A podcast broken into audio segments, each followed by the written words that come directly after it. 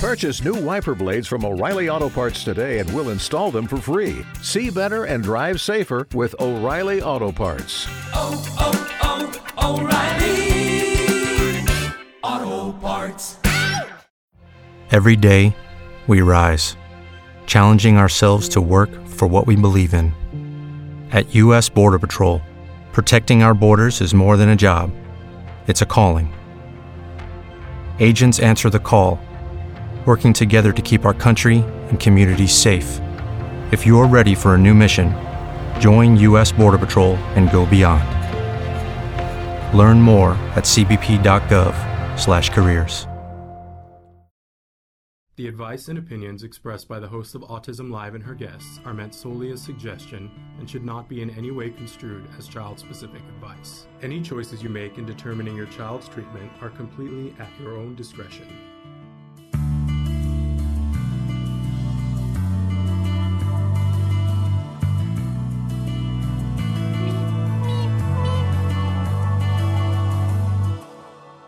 Good morning and welcome to Autism Live. I'm Shannon Penrod. Glad to be back with you on this December 5th, Monday. Uh, so excited to be here.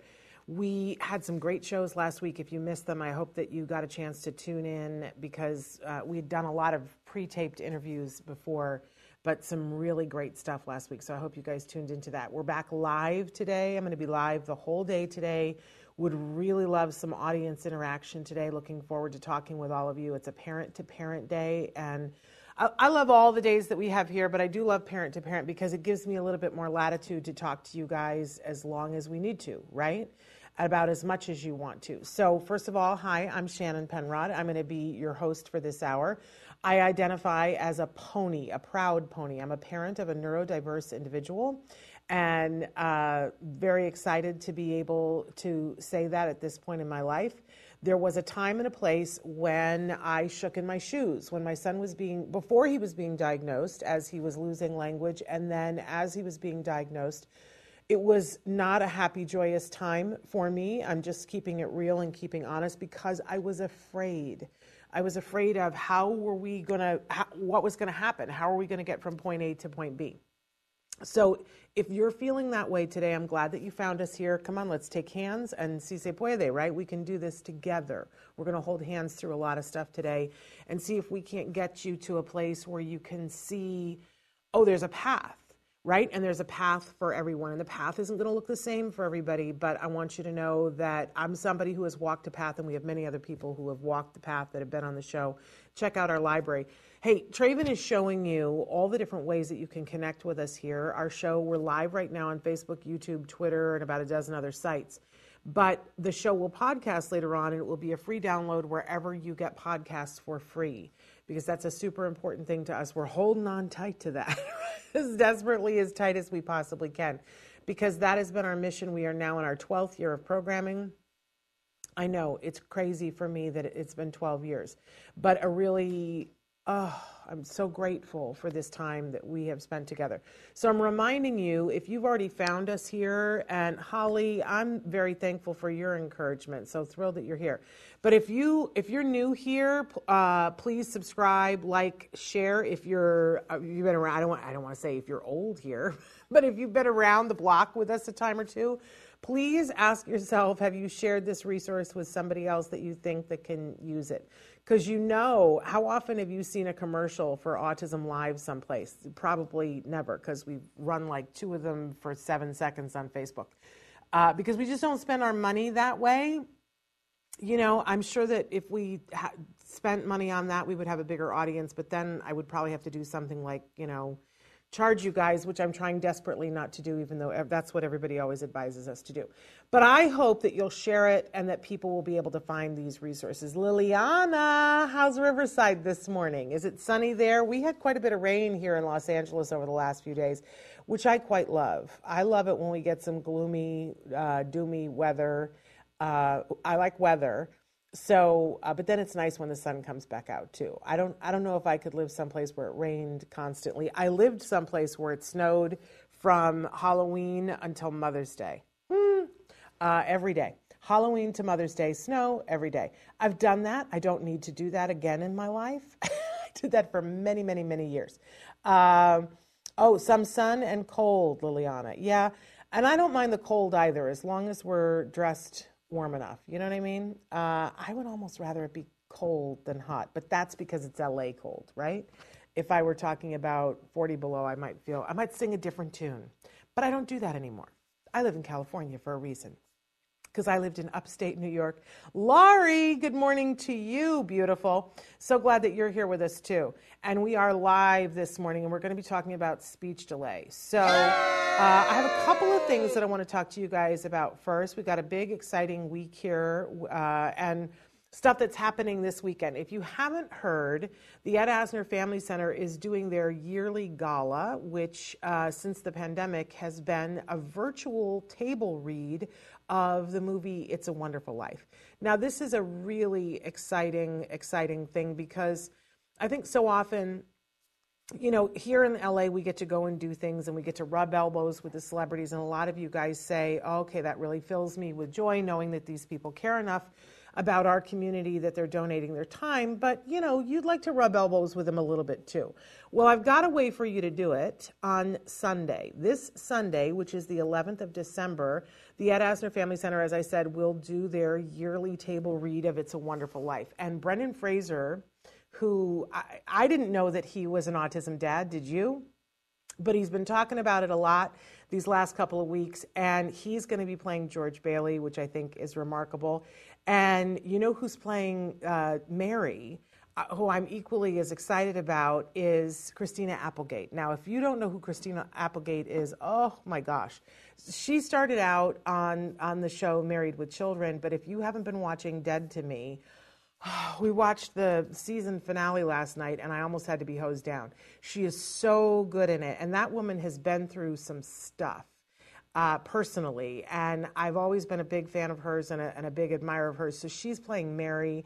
I, I, it means so much to me that with everything that she's going through, that she's donating her time to raise money for our kids. What an amazing, amazing. And then it's a cast that's just so amazingly over the top. James Cromwell is in it. I loved him in Babe, one of my favorite movies of all time. And so many other people. Um, so many other people that uh, we're going to have to have Matt and Navah back on the show on Wednesday to talk a little bit about it. But here's the good news. So you can go to this wonderful event, and let me tell you a little bit about what it is. So it starts and uh, it starts at 5 p.m. Pacific time, and they will very brief opening, and then they read through the first act. Then there's an intermission. I don't know if they've announced who's singing during the intermission, but you guys like it's a Super Bowl halftime kind of thing. So you really want to be there for that. They have an auction. They read Act, act Two, brief intermission again with another performer, and then they read Act Three. And then at the end, they have a Q&A where you get to ask questions of the celebrities. It's super duper fun, and you literally get to ask them in real time questions. Um, really, really fun. Now, it's $30 a ticket, and I know for some of you that might be more than you have in the budget this month because it's a very, you know, expensive month, right? Um, so, I, what I love is that they've had a program going where if you wanted to buy a ticket for yourself and you wanted to buy a ticket for someone else, you could. So, they called me this morning and said that they have 25 tickets that they would like to give away to families who would like to come to this event. So it's going to be the first 25 people that write to Milo, M I L O, at, and it's the letters of the Ed Asner Family Center, and I always mess it up. So it's T E A F C, the Ed Asner Family Center. Milo at teafc.com if you're one of the first 25 people to write to Milo, we're opening that up right now.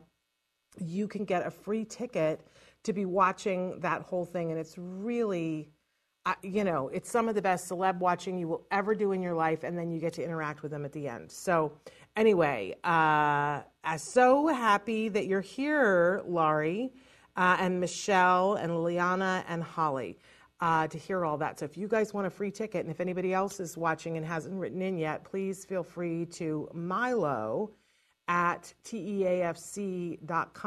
I think it's .com, and Um, let me know if you if you don't hear back. Okay, so I uh, also want to say that on Mondays when we do parent to parent talks, that this is me as a parent, not an expert in autism at all, having a hot flash, in fact, right now. Uh, not, not an expert in autism, not an expert in anything, talking with you guys who I, I assume that our audience is made up of largely parents, but I assume that there are also wonderful self advocates, and maybe some of you are parents and self advocates. We also have professionals that watch as well, and um, maybe family, loved ones, but of course, uh, as I said, we hope that, and I, I, everybody doesn't like calling themselves self self advocates, but if you identify as someone who is neurodiverse or on the spectrum, I hope that you find your place here too. And uh, it's very important to me to always be an ally and to always be listening if you guys tell me something that I'm saying that m- makes this less accessible for you.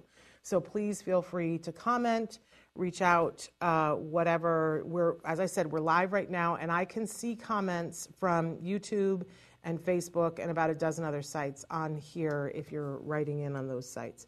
If you're watching later on or listening later on in podcasts, there are still ways that you can reach out directly to me, Shannon, at autism-live.com. Also, want to remind you two things. There it is on the screen, Shannon at autism-live.com. Our toy guide is live right now on our homepage, which is autismnetwork.com.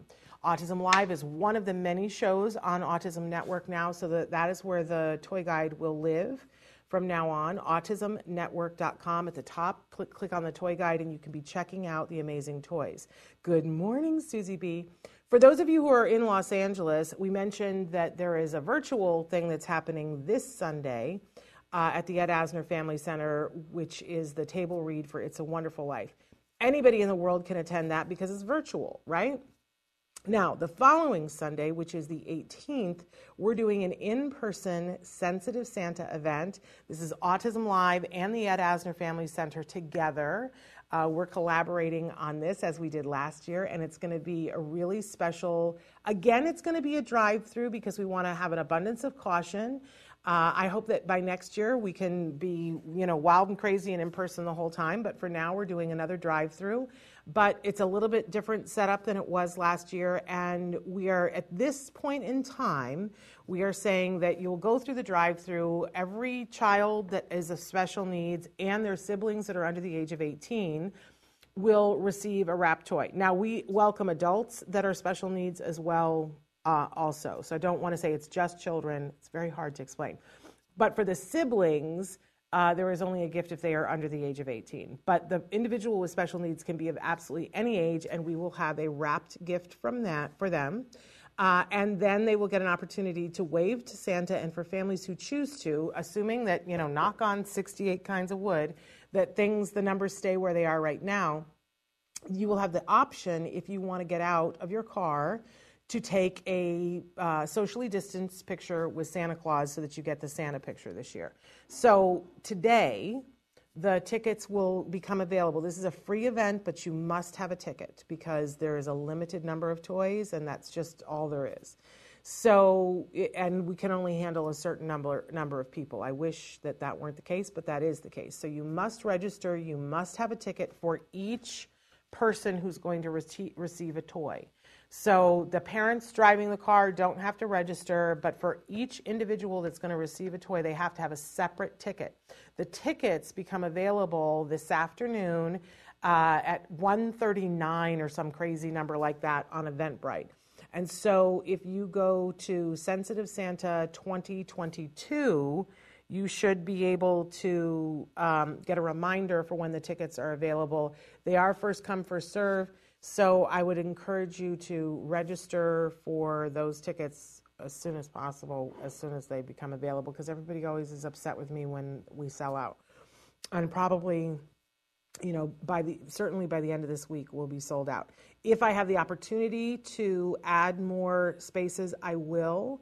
Um, but at this point, that that's how many tickets there are. Okay, so we took care of all the business. All right, how is everybody this morning? Please feel free as we're talking and going through the discussion to write in your questions. I know sometimes I'm like a freight train and I'm explaining something and I don't look at the comments, but I will always get to them at the end. Sometimes I'm good and, and can look at the comments at the end. You know what it is? I used to be a college professor, and when I would lecture, I would say to my students, uh, we always taught them how to do Cornell notes, and we and I would always say, write your questions down in the column, right? And then because I might answer your question in the presentation, and so, but at the end, I want to make sure that I answer any questions that you had. And so that's, I'm, I'm thinking with my old college professor head sometimes. Okay, so today's topic, we're talking about when your child has a language delay.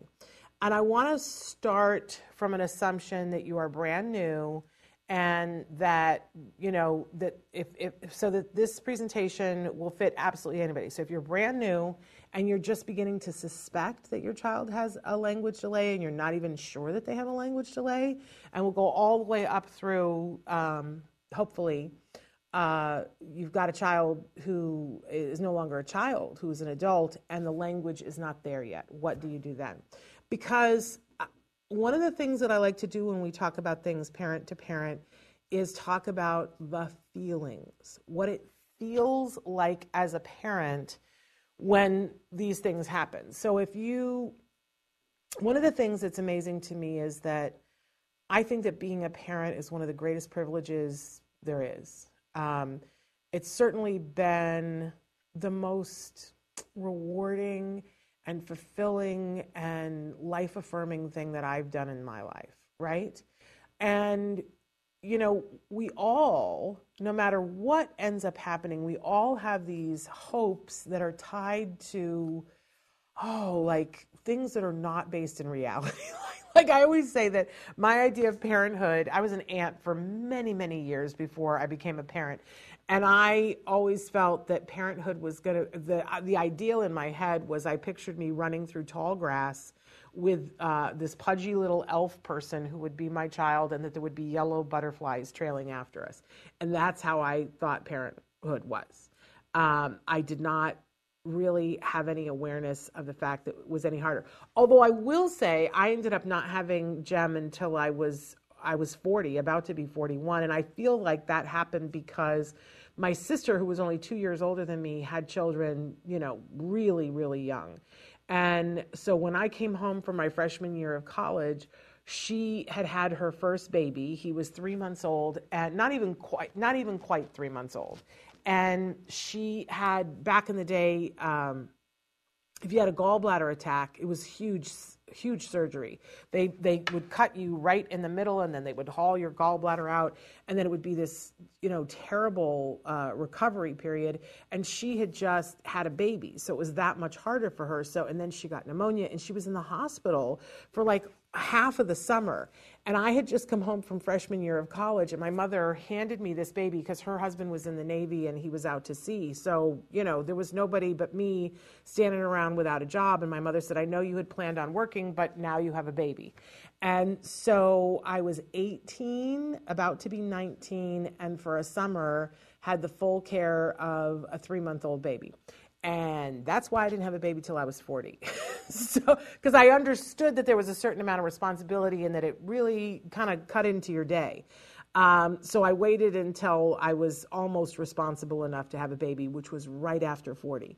So, um, but but my point is, we all have this rose-colored glass thing where we think of parenthood and and how wonderful it's going to be, and we think about the happiest of happy days and we don't think about should something go differently. I don't even want to say wrong because there is no wrong, right? But if something goes differently, and um, and I don't hear enough people talking about what it's like to parent someone when things go differently. I feel like that's the great unhad conversation. And I grew up with my mom who was born differently my mom was born with both of her feet facing backwards, was clubfoot, spent most of her childhood with braces on, and, and they would break her legs and, and put them in braces to move her feet around to the front. My mother never was able to run a single day in her life. So she had challenges. And I dealt with that. I heard her point of view on that, what it was like to be a person. And my mother would never have said the word disability, like ha put to, to that, right? My mother never would have referred to herself as handicapped. But to be different, I heard, you know, we would get someplace where there would be stairs, and my mother would go, you know, before this is before there were ramps everywhere, right? Um, and I heard that point of view. And then I remember when I was probably in my late 20s being at lunch with my mother and my grandmother. And my grandmother said, You don't know what it was like to parent you when you couldn't walk. And I went, Well, there's a perspective that I haven't heard, right? um, which was a very interesting thing to me and has informed a lot of things since my child was born different, right? So I want to talk about the emotions, and we're going to talk the, about the emotions because I think the emotions are a big, big part of this, especially when your child has a speech delay. Uh, so we're not going to leave that out. What do I do? Okay, but on our agenda I pushed the button, Traven, and I don't know why it's not doing it. Let's see if it does it. It's not doing it. There we go. On our agenda today, and we're going to talk about the emotions for all of this. That if you're, what do you do if you think that your child has uh, a language delay? And remember, we're starting out at the beginning, right? One of the important, but you could be anywhere in your journey, and these things would still be true. So, one of the first things that we need to do is we, we need to, and we're going to talk about each one of these rule out medical issues. We need to get a good evaluation. We, make, we need to make a language rich environment. We need to evaluate progress as we go, and we want to prioritize functional communication. If we do these things, we're going to be okay. Now, I want everybody to take a deep breath because I meant what I just said. If you do these things, you're going to be okay. That doesn't mean that everybody's story is going to end with everybody talking like magpies. I'm not selling, you know, hoo ha here. Everyone doesn't talk. And that is emotionally devastating. But I will tell you something. It's like giving away the end at the beginning, right? That everyone has the ability to communicate. And that is the truth. Sometimes it takes substantially longer for other people, for, you know, I mean, two of the cases that I can think of right off the bat uh, Carly Fleischmann and Emily Grodin. If you are not aware of these two women and you've got uh, somebody in your life that is not communicating, I want to encourage you to check out their stories and read about what their parents have to say, and they're very public with their stories. Uh, and their parents are very public with their stories too, because these were both young girls that for all intents and purposes, everybody, uh, everybody except the parents had written them off and said these women are not going to be able to communicate. And yet they both do, and they communicate beautifully and wildly, and uh, and the world is a better place for being able to hear what these two young women have to say. But did it take a while? Yes. Can we all learn from their journey and maybe have it not take as long for other people? Absolutely. But I, I do want you to know that if you follow these things, you will get to communication. And that may look different than what your heart had said when you gave birth to that baby. And I want to say to you that you are allowed to go through whatever grieving process you need to get through that because that's not nothing.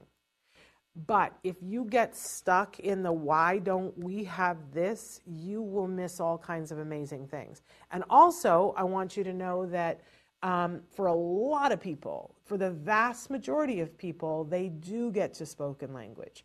Used to be that I think the number was 18% of individuals who were diagnosed with autism became vocally verbal uh, with speech 18%, which, you know, means that a lot of people didn't. And that number has more than flipped. So we are somewhere in the mid to high 80% of people who are on the spectrum who are vocally verbal now. And that's because they we've learned a lot. And uh, science has learned a lot, and we, we've benefited from a lot of people's journeys. So pack that in your backpack and know that the vast majority of individuals will get to spoken language. What that spoken language looks like is going to be different for everybody because it's different for all of us, yes? Um, and there will be different challenges along the way. Not trying to poo poo that, but you will get to spoken language and to spoken communication. But for a very small percentage, we maybe that's not a possibility. And we're going to talk about why that might be in just a second. But we still, in all cases, can get to functional communication. So we're going to think in terms of prioritizing functional communication. I'm giving the end at the beginning, yeah? Okay, so let's take a look now and uh, at each one of these things and kind of dive into them. So Number one is to rule out medical reasons for the delay. Now, I'm not here to scare anybody, but a lot of I know a lot of people who, when they hear that their child has a delay or they start to notice that their child has a delay, they are oh worried, fearful, upset, and it seems like in that moment that a lot of people will say the word autism to them. If you start talking about, well, I'm, if you start going to the pediatrician and saying, I'm concerned because my child isn't speaking, there, that's going to be a flag that's going to raise the, the autism awareness in the room. And they're going to start looking at your child for autism. And for some people, that feels like, oh no, that's the worst thing that could happen. Let me just tell you it's one of the best things. If your child is experiencing a language delay, there are many, many reasons why that could be happening that aren't autism, but some of them are things that you, if, if I say them to you, you're going to go, oh, yeah, no, I'll pick autism every step along the way. Now, is it possible that there could be more than one thing going on? Yes. And I don't want to put you into fear mode. I want to put you into action mode. If you see that your child is not acquiring language, let's get into action, not because of fear, but because time is wasting. And every day that, you know, you, let's imagine that you have two plants and one of them is is put into sunlight and it's getting all the sunlight that it needs and it's growing on a daily basis yeah um, and then you take another plant and you put it in the shade.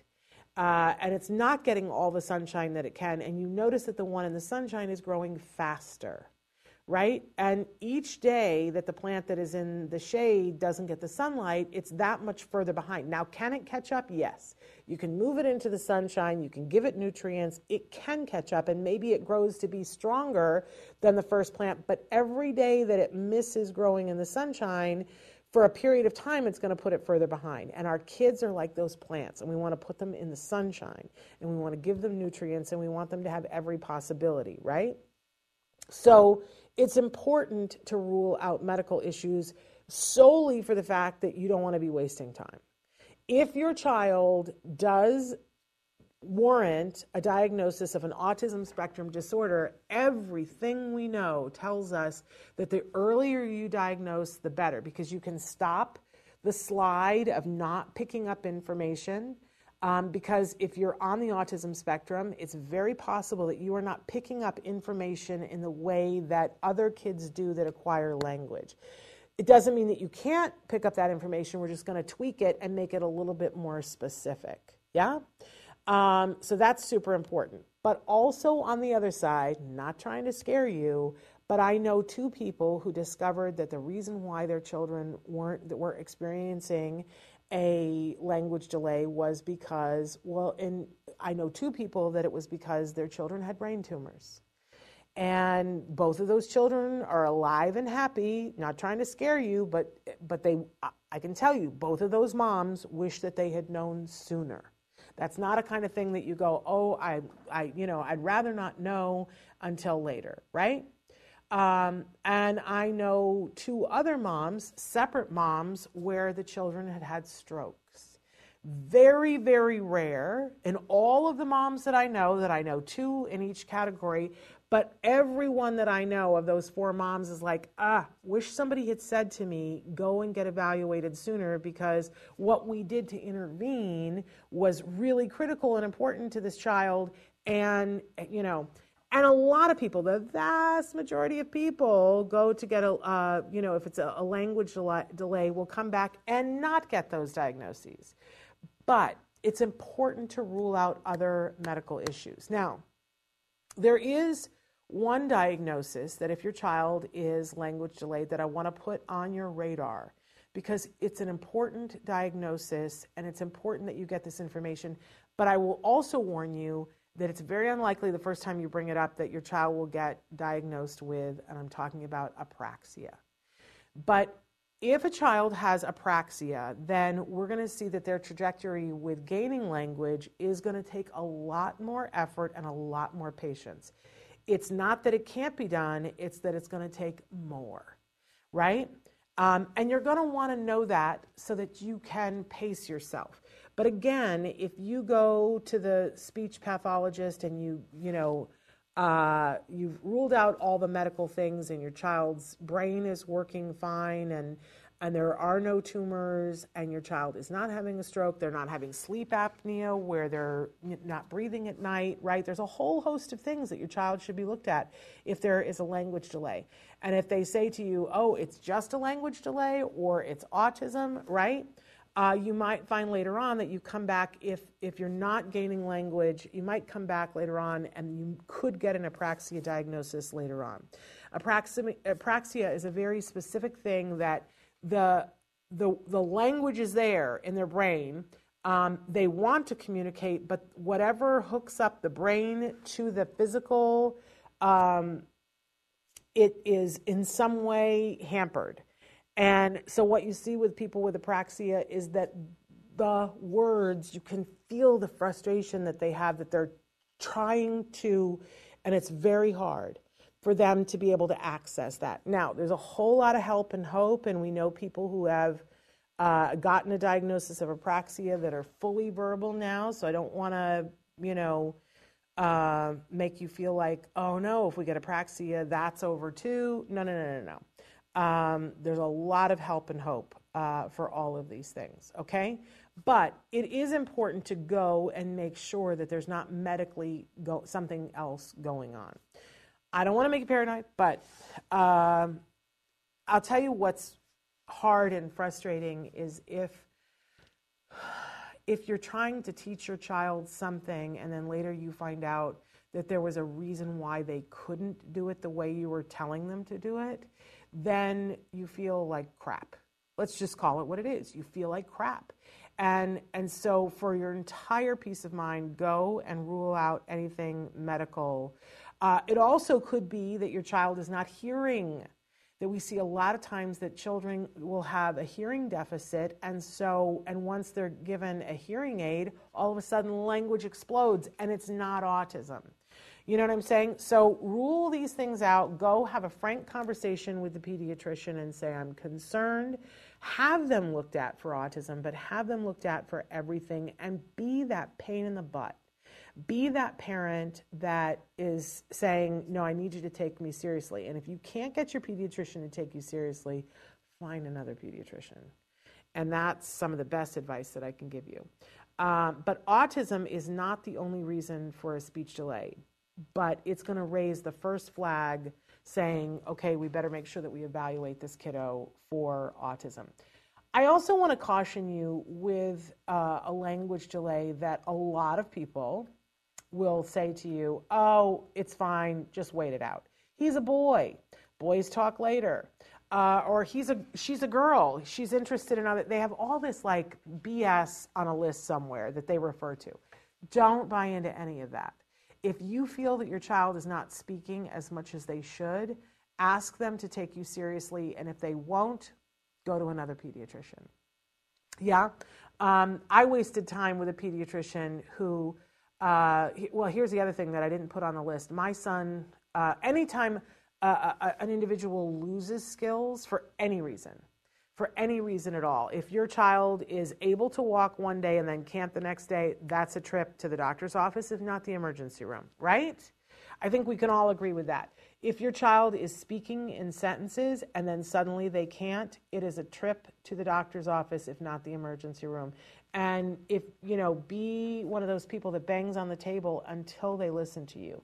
My son was speaking in sentences and then he lost words gradually, and it took a long time for him to lose all of his language, but he did. And all along the way, as I was talking to his pediatrician, she was telling me, no, he's fine. He was speaking as if language can never go away. And she was supposed to be the doctor who was good at diagnosing different things. She wasn't. She missed it in my child. And my gut knew it, and my gut said, shut up, because I wanted her to be right. If your gut's talking to you, go to another doctor. Don't waste time. Okay, um, so, but then you need to get a good evaluation. And this is a hard thing because if you don't know what a good evaluation looks like, you don't know if you got one. You're going to ask for other parents. Uh, um, you know, find a forum and ask people if you already know somebody who has kiddos and you feel like they're doing well, ask them where did you get your evaluation, and you know your school will district will work with you regardless of how old your child is if you tell them that you are seeing a language delay. Um, but I don't always trust the school district. Uh, I don't always trust their people. I always say, look at who's paying for the expert and what do they have at stake? It, it, you know, because if they're making money off of your child's diagnosis, this is not a good thing, right?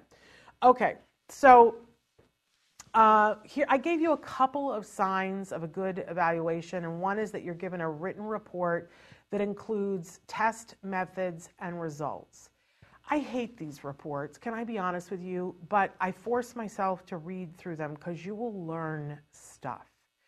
And sometimes what you learn is the person who wrote this report is an idiot. And that's unfortunate. But wouldn't you rather know that?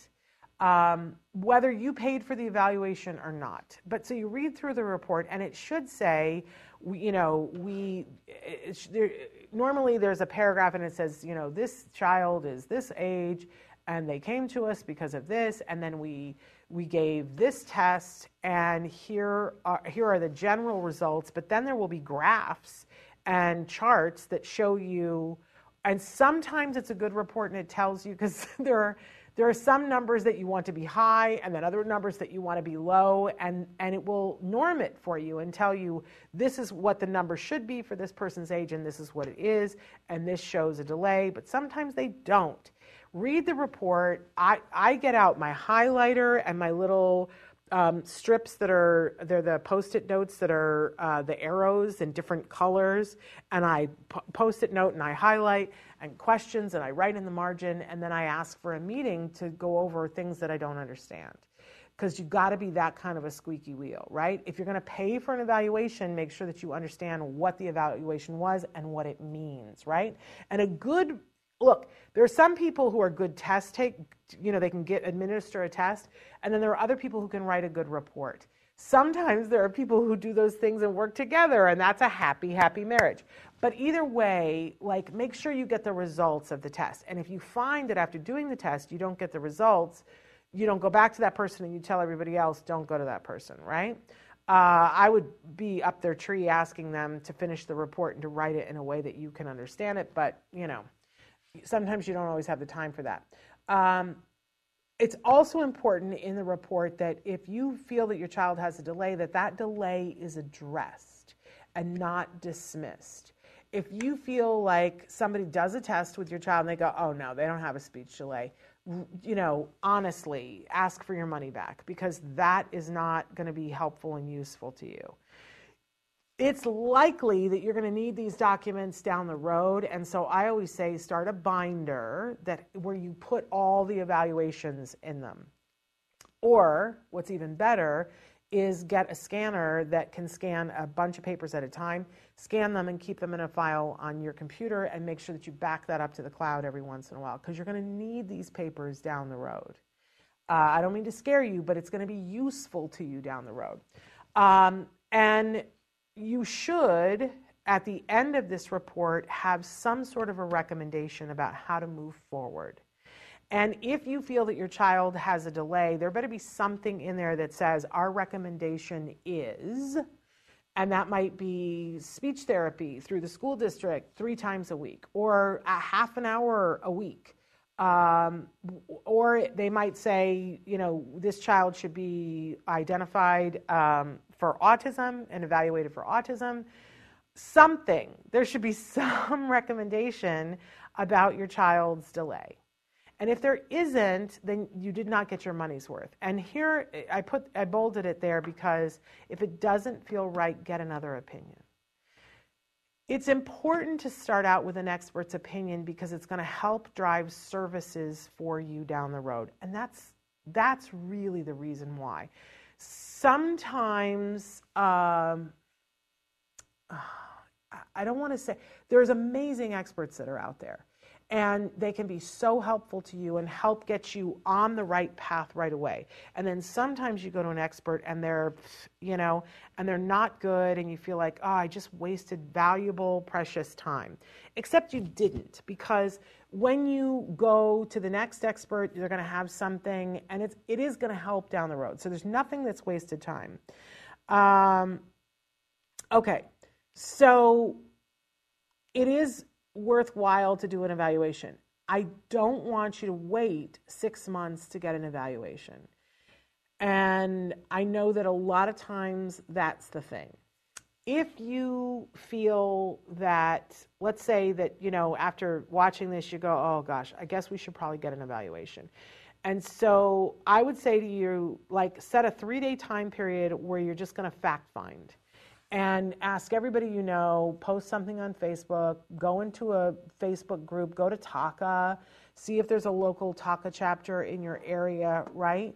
And ask, does anybody know where to get a good evaluation for a language delay? And you can say asking for a friend. You don't have to say it's for your kiddo. You're in a space where you're figuring that out, right? Or if you feel comfortable, say it's for my kiddo, right? But I'll guarantee you that somebody's going to step forward and say, Oh, I know so and so, so and so, and then ask questions of other people. Hey, does anybody else know this person? La la la. Three days. And, and, at the end of three days, start calling these people and asking them how you know how much are you going to charge me? Do you take insurance? And um, what can I expect at the evaluation? And how long is it going to take? And be very clear with those people that you're looking to get an evaluation sooner as opposed to later.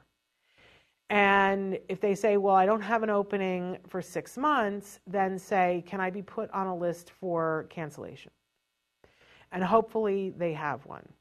Um, there are people who are diagnosing, and they're now doing it um, using things like Zoom, uh, things of that nature. And there is a way that that can be done professionally.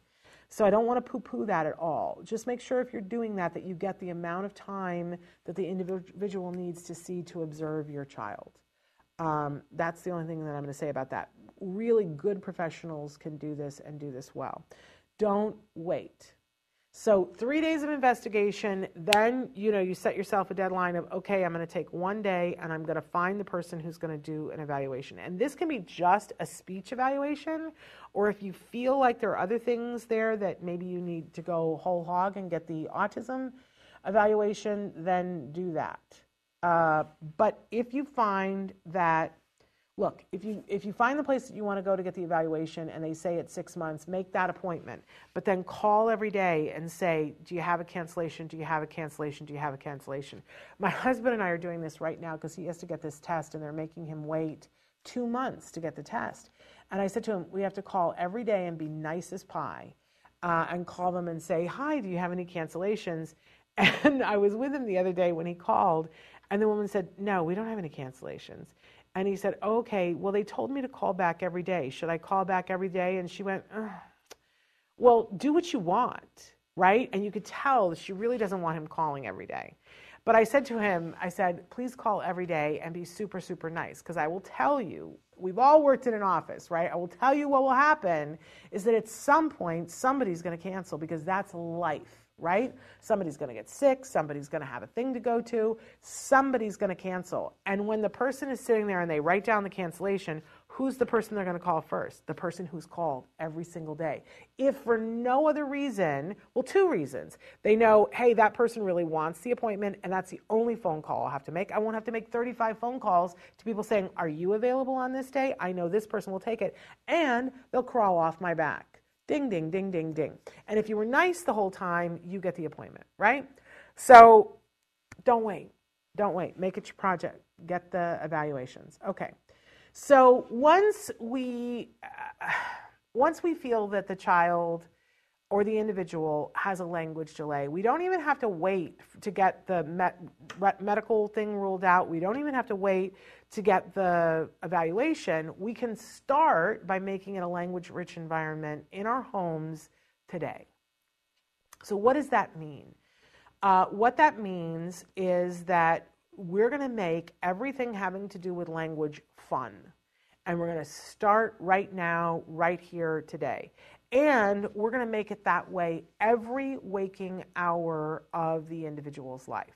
So just think for a second about if you were going to go and spend a year abroad and you were going to live in Spain. And you don't speak a word of Spanish uh, today, but you're going to leave in six weeks and you need to be able to communicate in Spain in Spanish in you know a few weeks. What would you do? Well there are certain programs that they have now that work really well and get people ready to be able to go to other languages and speak fluently. And it's not a six year college class that does that. There are these uh, programs that you can purchase but they're immersive. They're, they're immersive and they're specific so that they don't start with a bunch of words that are of no use to you. They start with words and phrases that are uh, really useful, and they have teaching techniques that have been tried and true, and, but it's immersive. And what they do is get you ready to be in the environment. Then you go in the environment with a beginning of language, and you use that language immersively, and you become fluent. That's really, somebody can take college classes, high school classes, and college classes in Spanish for 12 years and not truly become fluent, but somebody else can become fluent in 12 weeks because six weeks was getting them prepared using a program that's been tried and true. And they went and had immersive for six weeks, and now they're fluent and can speak quite well and understand and be understood in Spanish. So, what does this teach us? This teaches us that techniques are really, really important and that immersion is also really important. And that's what we want to do with language for our children. There's two different types of language, right? There's expressive, which is what comes out of you, and receptive, which is what you receive. Now, when you do the evaluation, at some point, somebody should be telling you where the individual in question is on both of these levels. And it's super important. Because if I'm somebody whose receptive language is up here, but my expressive language is down here, then that means I'm understanding most of what's being said to me, but I can't communicate my needs. That's a very specific kind of learner, and it's a very specific kind of frustration. I can hear what you're saying. You're asking me to go pick up my toys, and I don't have the ability to say to you, my toenail hurts and I can't get up. And then you're going to get mad at me because I didn't act on it. I didn't get up and do the toys, but I know my toenail hurts and I can't tell you. So I appear to be somebody who's not listening, but I was listening, right? At a certain level of frustration, and at some point I'm going to act out on that frustration. Imagine the opposite. If I can speak and I can have my needs met, but I'm not able to understand direction that you're giving me. And we know these kinds of kids too, right? That they're like talk, talk, talk, talk, talking, not always making sense, right? So that you can understand it, but they have the ability to express. But you say something to them and they act like you're speaking Greek because they're not able to translate what you're saying into a way that makes sense to them. Their receptive language is low. So how we teach an individual is going to depend on where they are on those two scales. There are very specific ways that we teach someone who has good receptive languages, and there are very specific ways that we teach someone who has good expressive language, right? We, we play to the strength and shore up the number that's, that's lower, correct? So, uh, and we do this every waking hour. It doesn't, before we were, we were speaking in front of these people and we say that was immersion, right? But it wasn't getting the job done. So now we need to get it more specific, more specific to the learner and more specific about language. I remember uh, Dr. Evelyn Gould once on the show was talking about how if you go to Russia and uh, you're in the house and they're speaking Russian, well, that's immersion, right? And the, the woman whose house you're staying in, she comes up and she says, da da da da da da da da da da da da da da. And you didn't understand a single word that she says. But now she points and she says, da da da da da da da da da da da da right? And you're like, okay, but she's pointing at a bowl of soup. So somewhere in there, she must have been saying, eat, have soup. So we go, okay. And eventually, by the end of the week, maybe you, after discriminating, okay, she said this, and every time she says da da da da, that means eat right? And so your brain picks out that one word. But how much faster would it have been if she only said one word to you? If she had said da da da, I don't know what the Russian word for eat is, right? Um, but she said da da da, and she pointed to the, the soup, and so you were able to discriminate that one word and go, oh, that means eat. But does it, or does it mean soup? Right? So we want to be as specific as possible with language when we're teaching someone who has not picked it up just, you know, in the air. Um, so that's what we mean by making we're going to make it fun and we're going to make it every waking hour. So, and we're going to play to strengths. If your child is older and can read, we're going to label everything in the house and we're going to make it colorful. Uh, my dad had a stroke at one point and had speech aphasia. And so my mom went around and she made little signs for everything in the house. On the clock, it said clock. Do you know what I mean? And on the orange juice, you open up the refrigerator on the orange juice, and there was a post it that said orange juice on it, right? Because that helped him to be able to find the word for it. He knew it was orange juice, but he couldn't access what the word was. It's all part and parcel of the same thing, right? She was helping him, making it a, a rich language environment so that he could gain back some of his words. Um, okay, it's important to not get overwhelmed when you're making it a, a, a language rich environment, which is easy to do. It's easy to get overwhelmed. So, how do you not get overwhelmed? And I think that one of the most important things on this list is to create a team. And I, I, I want to be mindful of the fact that some of you are sitting there and going, well, I'm, you know, I'm a single parent. I don't have anybody else. It's just me. But you're going to need to put that kind of thinking to the side and and because it doesn't have to be a significant other you still need to create a team and this is where you have to sort of troubleshoot and go okay so who do i have in uh, you know and maybe you have people that you don't even know you have uh, because it might be that you're partnering with people at the school district level. It might be that you're partnering with an ABA team. It might be a speech and language pathologist that your insurance pays for. Um, so it might be professionals, but I also want to encourage you to invite friends and family into your circle and say, you know, I, we feel that I feel that my child has a language delay and I could use some help. And then allow what is going to happen to happen. I think you'll be surprised that if you put it out there, sometimes there are people who are ready to step up in their lives and to be there for you. And it might not be who you thought it was going to be.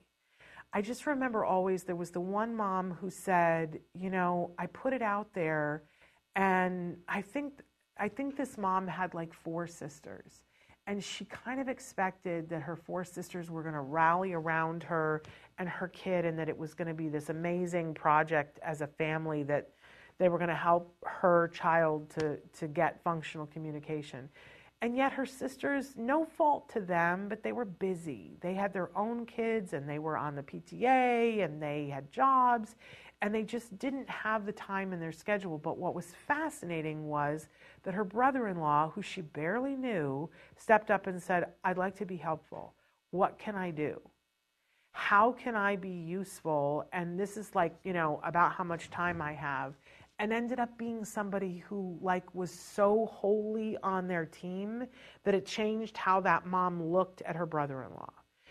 So be willing to not know who your team is today, but that like when you put it out there and say, I'm, uh, you know, I need some help, people will rise to the occasion. I'm crying because I, I really am somebody who's private and likes to keep stuff private, and I, I tend to think that I have to be able to do everything, and I get myself caught in that a lot.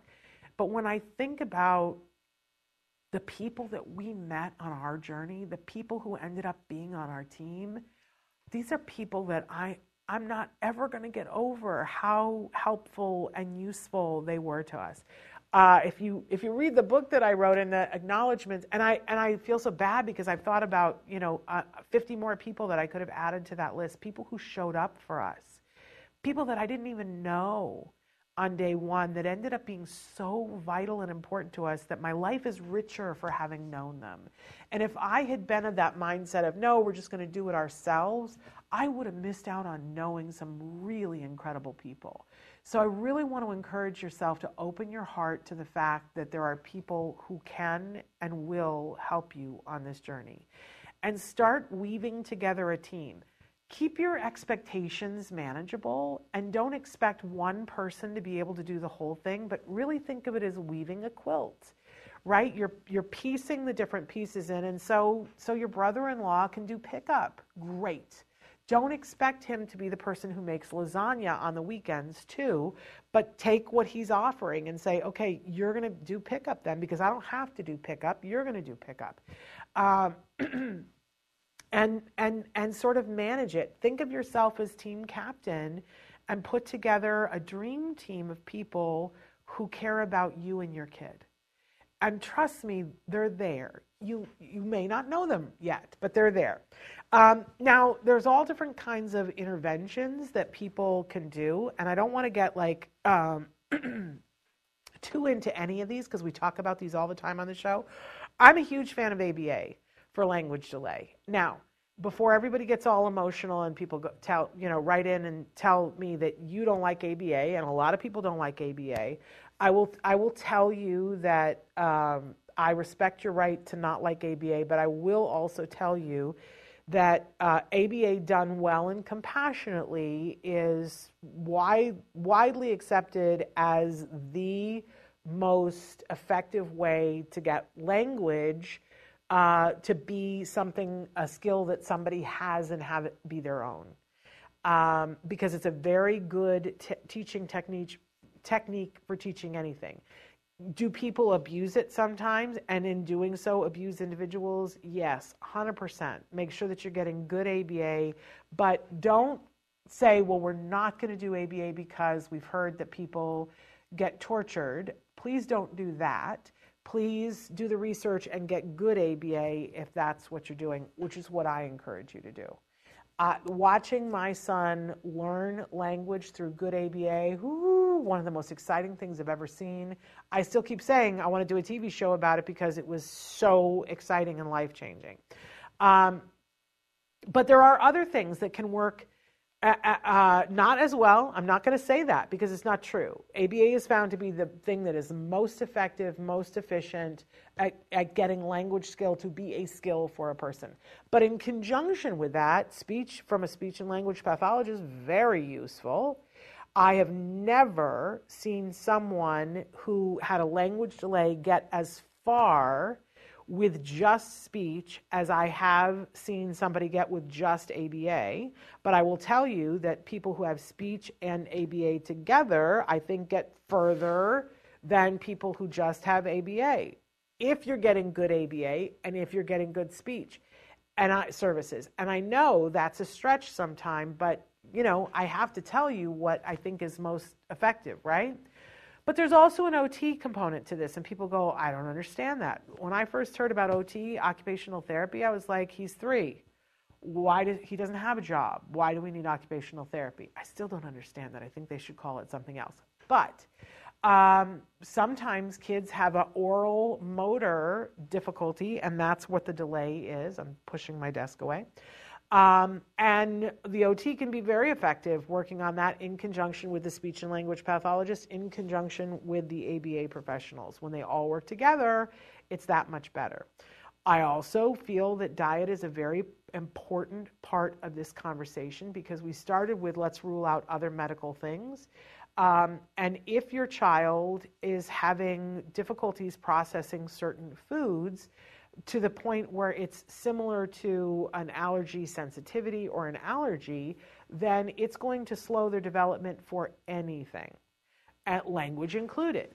And so, if the right diet is on board so that your child is healthier, I saw my child begin to speak after we removed wheat and dairy. And that's not the case for everyone. But I literally saw him about a, and, and for him it was quick. That's not the case for everybody. Sometimes it takes months. But for my son, five days after we took out wheat and I think, because first we just took out wheat, and I don't really remember if it wasn't until we took out dairy and it was the two together, but he started adding five words a day which was great considering that he had not he had gotten to the point where he had no words um, and then um, if if the child is of school age, we want to make sure that language is a rich environment in uh, that there's a rich language environment at school as well. Now, here in California, if your child is age three and your child has a language uh, delay, then they are school age.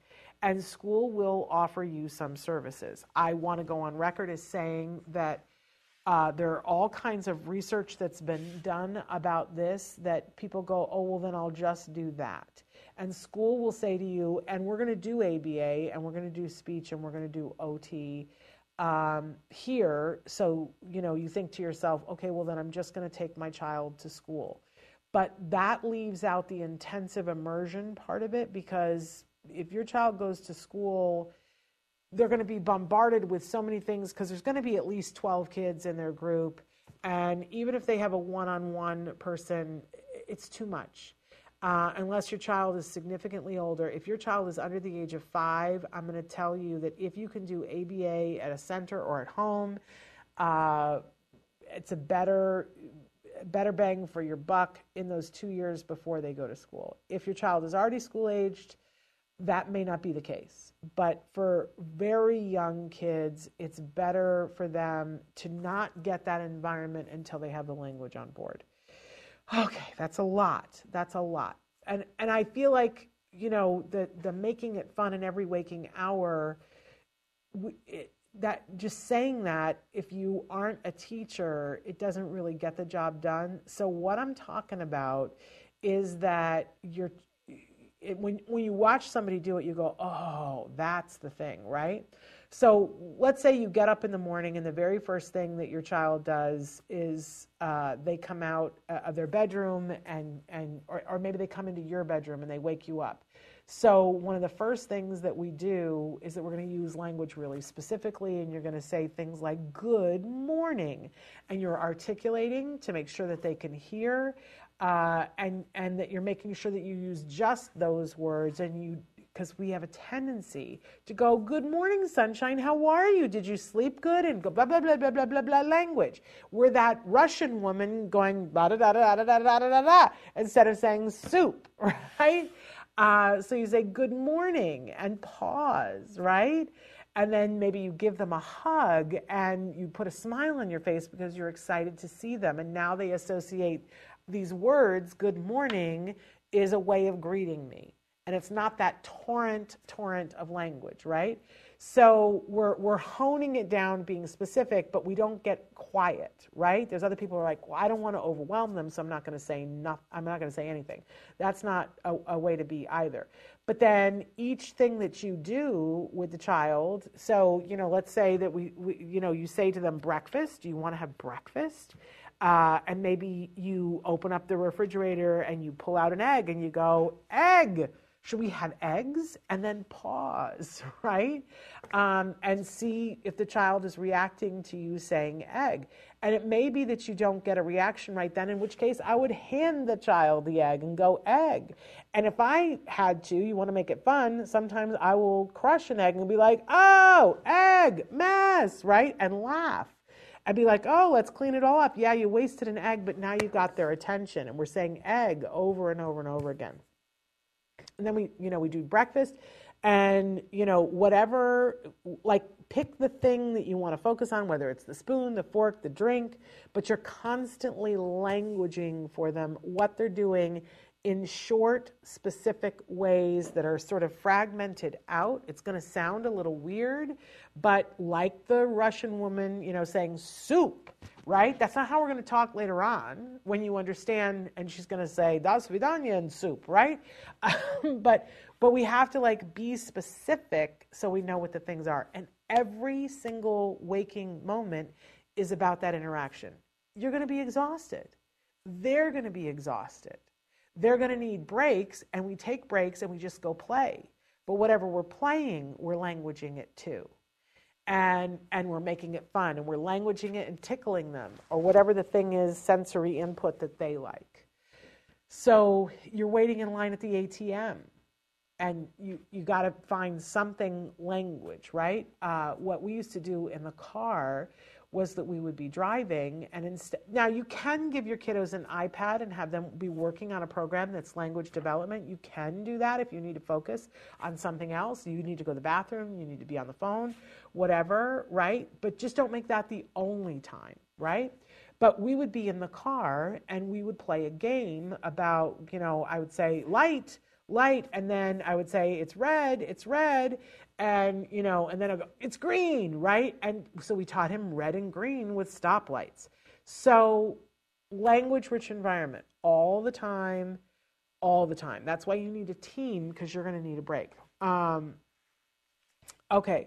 Uh, hello, this is SR. My son has ST and OT, but we don't have funding for ABA. Could you please suggest any books or websites to understand ABA better so that I can help my son? Thank you very much. So, this is a very big book um, about ABA, evidence based treatment for children with autism. Um, and this is written by Dr. Granpeesheh, Dr. Najdowski, and Dr. Tarbox, along with uh, Julie Kornack. And this is intense. This like this is the book that's going to explain a lot of things to you. It's I know all of these people have been writing shorter books too to explain smaller things, but this would be the first book that I would say. And, you know, I mean, it's big and thick, and I, I wouldn't try to read the whole thing in a weekend. You know what I'm saying? Um, but we also talk about ABA here, and I hope that you like pick something specific that you want to work on with your child and and maybe Google on our, our, our, uh, us and other places to see like how would you work on that in an ABA way. The other thing that I want to encourage you is um, Autism Partnership um, Foundation. They have an RBT class, which is a Registered Behavior Technician class online that they will give to you for free. It's a 40 hour online class where you can learn about ABA. Um, I'm holding it upside down. The name of the book is Evidence Based Treatment for Children with Autism. Um, and it's, uh, it's a big book. It's, it's a big, big book. We try to talk about the things that are in this book in a parent friendly way. Not that I don't think that this is parent friendly. I love all of the four people who wrote this. Uh, I think um, it's, it's a really good book it's just a lot. I I get overwhelmed. But I will tell you do that 40 hour class because you can take the modules over and over again. Um, so again, the the name of the book is Evidence Based Treatment for Children with Autism. You could probably just go on Amazon and put in Doreen Granpeesheh and it will come up, or you could put in Jonathan Tarbox um, which is probably easier to spell. And Jonathan has other books as well. Um, so that will help. But I really want to encourage you to take that RBT class. It's for free right now. I don't know how long it will be for free. Um, but the whole thing about ABA is that the whole principle, founding principle of ABA is that if it's not fun, if it's not personally rewarding to me, then I'm not going to do it. Right? And that's just life. So, ABA is not just used with people with autism, it's used in many different ways. Olympic athletes train with the principles of ABA. So, they will do something difficult, but then they will reward themselves uh, for it. And that's really what ABA is supposed to be. I know a bunch of people work really hard to make it as boring and dull as possible. That's not good ABA. Um, so be on the lookout for really good ABA. Your child should be having so much fun. They will get frustrated sometimes when they're used to doing something one way and, and they're being asked to do it another way. Like if the way that I've communicated with you for a year is that I throw myself on the floor and throw a tantrum, and then I get what I want. The first time that I throw a tantrum and I don't get what I want, I'm going to be frustrated because that works for me, right?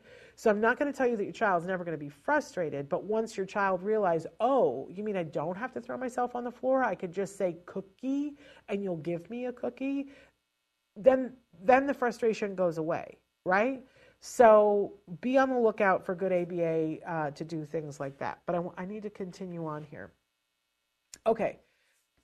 Whatever you choose to do, like go for it whole heart and say, okay, we're going to do this. But then you have to be willing to every once in a while stop and go, wait a second, is that working? Because sometimes it won't. Doesn't matter, like, even if you're working with an ABA team and they're the best ABA team, everybody learns differently. And ABA is a set of tools. It's, it's not like it's just, well, step one is this and step two is this you're trying to teach somebody something. And if you, this is what I don't understand about education now as a former teacher is that if I go into a classroom and I say, okay, what I want to teach them is this, then I teach my lesson. And then when it's over, I have to ask myself, okay, did it work? Did they learn that? And if they didn't, that's on me. Then I got to try and teach them another way, right? So it's the child or the individual is never wrong and we're never wrong. It's just that there are different ways to teach this. When they taught my son how to count to 100, boy, they tried so many different things. And everybody tried, and, and it wasn't working, it wasn't sticking, it was a problem. And finally, you know, there was a night in kindergarten where it was the night before the 100th day of kindergarten, and you had to know how to count to 100 on that day of kindergarten or you were behind. And we'd already caught him up, and I did not want him to be behind again. And it was the night before, and Peter Farrig, our autism whisperer, we were, you know, working with our team, and he was like, wait a second. He's got this, and let me try this. And he tried a different way, and my son got it. He got it right then and he, you know, and he never lost that because he knows how to count to 100. And it was the most fascinating thing to watch this team of people go, okay, he didn't get it that time. What are we gonna? Uh, what if we tried this way? What if we tried that way? You have to be willing to look at it and go, is this working? Because if it's not, let's not throw the baby out with the bathwater. Let's try something a little different. Not everything different, but something a little different. I always like to give the example that when a plane takes off from Los Angeles to go to New York and it's flying all the way across the country, do you know that more than 50% of the time it's off course? But still, miraculously, the plane lands in New York. Why? Because they make little course corrections. The whole way they make course corrections. We have to be willing to make course corrections. And when you're teaching somebody, anybody, anything, that has to be a part. Evaluate the process. Is it working? People will come to me and they will say, I don't know what to do. Here's what we've been doing. And my first question is always, is it working? okay, if it's not working, then what are we going to tweak? What are we going to change? What part of it has been working? Where do we seem to be hung up, right? Get in that mindset and you're going to find yourself uh, in, a, in a much better way. Uh, and then is that the last slide? I guess that's the last slide. I meant to put in a slide. You can go ahead and take that out, Craven. Uh, I guess it got late last night, but I, I meant to put in the slide that prioritize functional communication because that's the beginning, the middle, and the end, right? I know emotionally what you all want is for your child to be able to speak and communicate, say what they're feeling, say what they're thinking, and understand what you're saying and what you're thinking and you're feeling. So let's all admit that. That's what we want. Okay, let's all cozy up to that and let's say that you have a right to want that. And I'm going to tell you that in all likelihood, you can have that to some degree.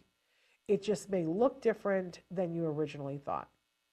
So let's say that you have a three year old who's not speaking at all, totally nonverbal, and it's eating away at your stomach lining, and you go and you get the best ABA in the world. And you've got speech therapy and you've got OT, you've ruled out other medical things, you you're doing the diet, you're doing it all right, right? And you're, you're making it an educationally enriched, language enriched environment, and the language isn't coming. About six months, maybe three months in, your team is going to come to you and they're going to say, okay, we'd like to switch course and we want to add assistive technology to your child's program. We want for, we're going to get an iPad or a Dynavox or whatever, and we're going to start teaching, or we're going to do PECS where they're going to we're going to hand them a card and they're going to hand us a card and that's the way that they're going to communicate. And i can tell you that most parents die a little. Like it's just like oh no. We came here for help. We believed that this was going to help and you're giving up and you're telling us to give up that's not what they're telling you but that's what it feels like so can we acknowledge that for a minute let me tell you what the studies say the studies say that if we give someone a way to communicate that's easier, they're more likely to learn harder ways to communicate. I told you at the beginning of the show that we've flipped those numbers, that more individuals with autism are speaking than ever before because they were given functional communication when they weren't getting the language piece. So, giving them an iPad and teaching them how to communicate cuts out a whole lot of the middleman. And they, what happens is they discover, oh, this is so much easier. If I push the button and I say, you know, want mom with the button, then I get mom. Okay. And that helps them to understand language in a way so that then when they're being taught, say, mom, that there's more in it for them because they understand what's going to happen as a result of it. So don't don't feel that you're not allowed to feel grief if you're having to do that extra step. You're allowed to feel whatever you want to feel, but don't push it away. Don't say, no, I don't want to do that because it will mean giving up. It doesn't. It doesn't. It means taking another path, and a lot of people end up at the same place. Don't you give up, right? On your experts. Uh, yes, the book name Evidence Based Treatment for Children with Autism by Dr. Doreen Granpeesheh and Dr. Jonathan Tarbox and Dr. Adel Najdowski with Julie Kornack. So there's that. Um, so, functional communication, if I don't have functional communication, I'm going to be mad because I don't have a way to get my needs met. And I'm going to act out. And I'm going to get frustrated. And it's just a matter of time before I strike out and I try to hit you or hit myself or hit the wall or whatever because I'm frustrated because I can't get my needs met. That's what happens when people don't have functional communication. So, regardless of everything else we want in the world, we have to prioritize functional communication. And we need to let go of some of the stigma that people act like spoken language is everything. It isn't. It's only about 18% of how we communicate. Really. And I know that's hard for me because I'm a very verbal person. I verbally vomit at you guys every day, right? Uh, and I mean that in the nicest way. But there's so much more to communication than just what is spoken. We look at somebody's face, we look at their hands, right? We look at the way their body is is facing. Uh, so go look at Carly Fleischmann and look at Emily Grodin because both of those women communicate at a very high level and it is not vocal. Um, I know we all want the vocal piece too. But here's the other thing that I know a lot of people who will write in and say to me, Shannon, I did the speech. I even did the ABA, and my child can say, you know, a hundred words, but I want conversation, and I'm not getting conversation. To me, this is when uh, when you've done more speech than good ABA. If all you're getting are labels, then you know, find a new speech language pathologist and talk to your ABA provider and maybe find a new ABA provider because it's very ABA should be very effective at creating conversation, not just somebody listing labels. I get so frustrated when, because you know what that means to me? It means your child's capable of speech, but somebody hasn't helped them to put the pieces together in the right way. And maybe we need to do another show about how do you build conversation skills. Uh, uh, May uh, I I believe that your child is going to be able to have a conversation with you. I believe that with you. So hang on to that. Okay. I'm all emotional and stuffed up because this is emotional stuff, you guys. And I will say to you, you're entitled to absolutely all of your feelings about all of this. Feel the grief if, if that's what you're feeling, feel the frustration if that's what you're feeling. But you know what? The best thing is to get into action. And, and action is available to you right now, right here today, that you can be learning ways to connect with your child today. Uh, and go and watch some of our toy videos because that's where I always found that is through toys. That's why the toy guide is so important to me because that for me is an entree. It's fun and you can sit down with two cars or two blocks and you can communicate with a child, any child. Uh, and it doesn't have to be verbal, it doesn't have to be vocal, right? But there is communication there, and you can build the vocal by doing the toys. I didn't put them in the in the toy guide this year, but almost always I have a set of bubbles in the toy guide because bubbles are the be all end all for communication if you want to be working on language, get a, a thing, a dollar bubbles, and sit down and blow some bubbles with a child, and then go ba ba ba bubble, and then only blow the bubbles after you've said ba ba ba bubble.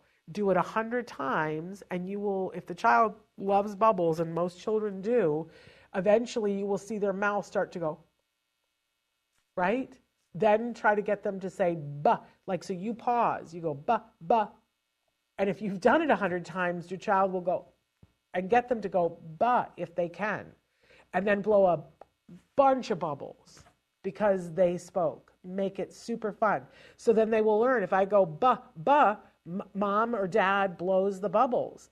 And that becomes a basis for which you scaffold everything up from there.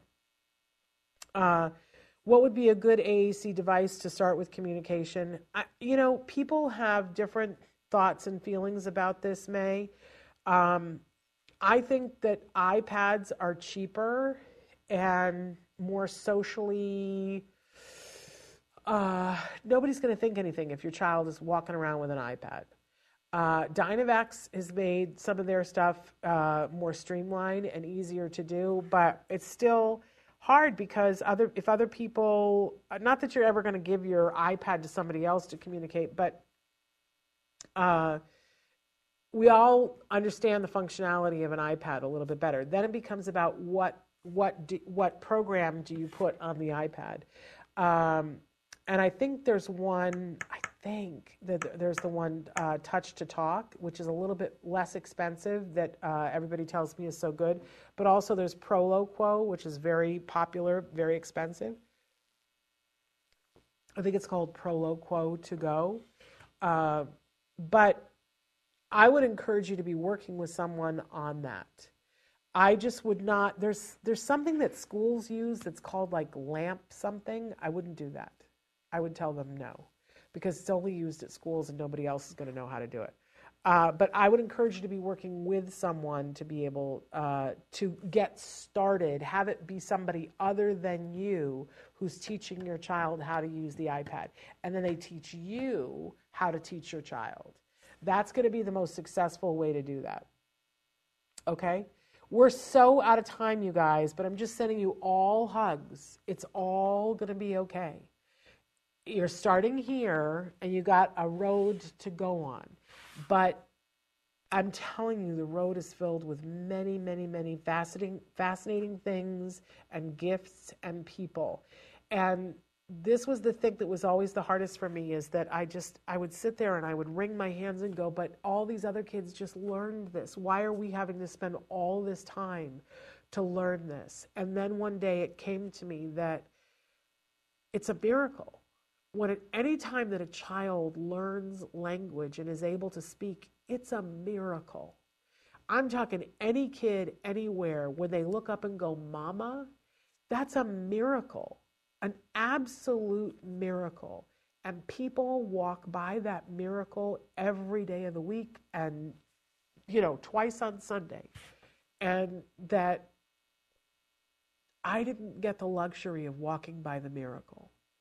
I had to live a life that every day I fought for the miracle, so I noticed it when it showed up. And we celebrated the hey nani nani out of it when it would show up, even in the smallest way. The first time that he said, bah, man, we celebrated that for a week. And that is not the worst thing in the world. To be forced to see the miracle of language growing in, in your child, it's a lot. But once you get there, it feels like a privilege that I got to watch that happen with my child, and other people just take that for granted. I will never take language developing in any child for granted ever. I, it's like the most beautiful thing in the world. Uh, so, si se puede, right? We get there together. All right. Uh, I hope that this in some way was helpful to any of you.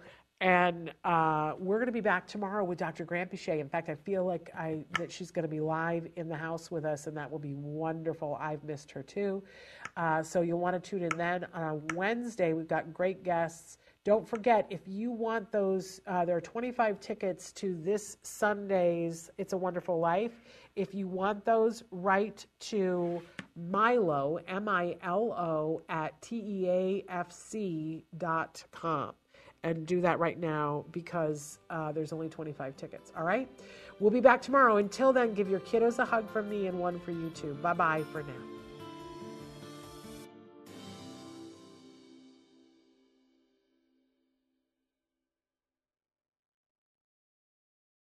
As humans, we're naturally driven by the search for better. But when it comes to hiring, the best way to search for a candidate isn't to search at all. Don't search, match with Indeed. When I was looking to hire someone, it was so slow and overwhelming. I wish I had used Indeed. If you need to hire, you need Indeed. Indeed is your matching and hiring platform with over 350 million global monthly visitors, according to Indeed data, and a matching engine that helps you find quality candidates fast. Ditch the busy work. Use Indeed for scheduling, screening, and messaging so you can connect with candidates faster. And Indeed doesn't just help you hire faster. 93% of employers agree Indeed delivers the highest quality matches compared to other job sites, according to a recent Indeed survey. And listeners of this show will get a $75 sponsored job credit to get your jobs more visibility at Indeed.com slash podcast. That's Indeed.com slash podcast. Terms and conditions apply.